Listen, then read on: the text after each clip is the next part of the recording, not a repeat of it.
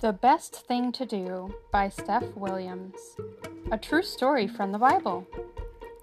Jesus was coming to dinner, and Martha was busy, busy, busy. Doing this, doing that. Just a minute.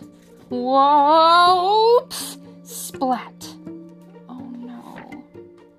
But Mary, where was Mary? Not in the kitchen. Not in the hall. Mary was not busy at all. There she is, just sitting down still, listening to Jesus.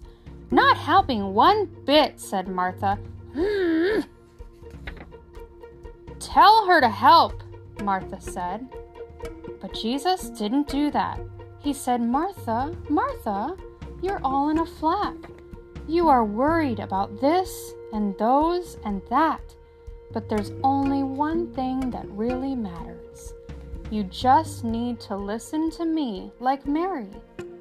And we can listen to Jesus too, because listening to him is the best thing to do.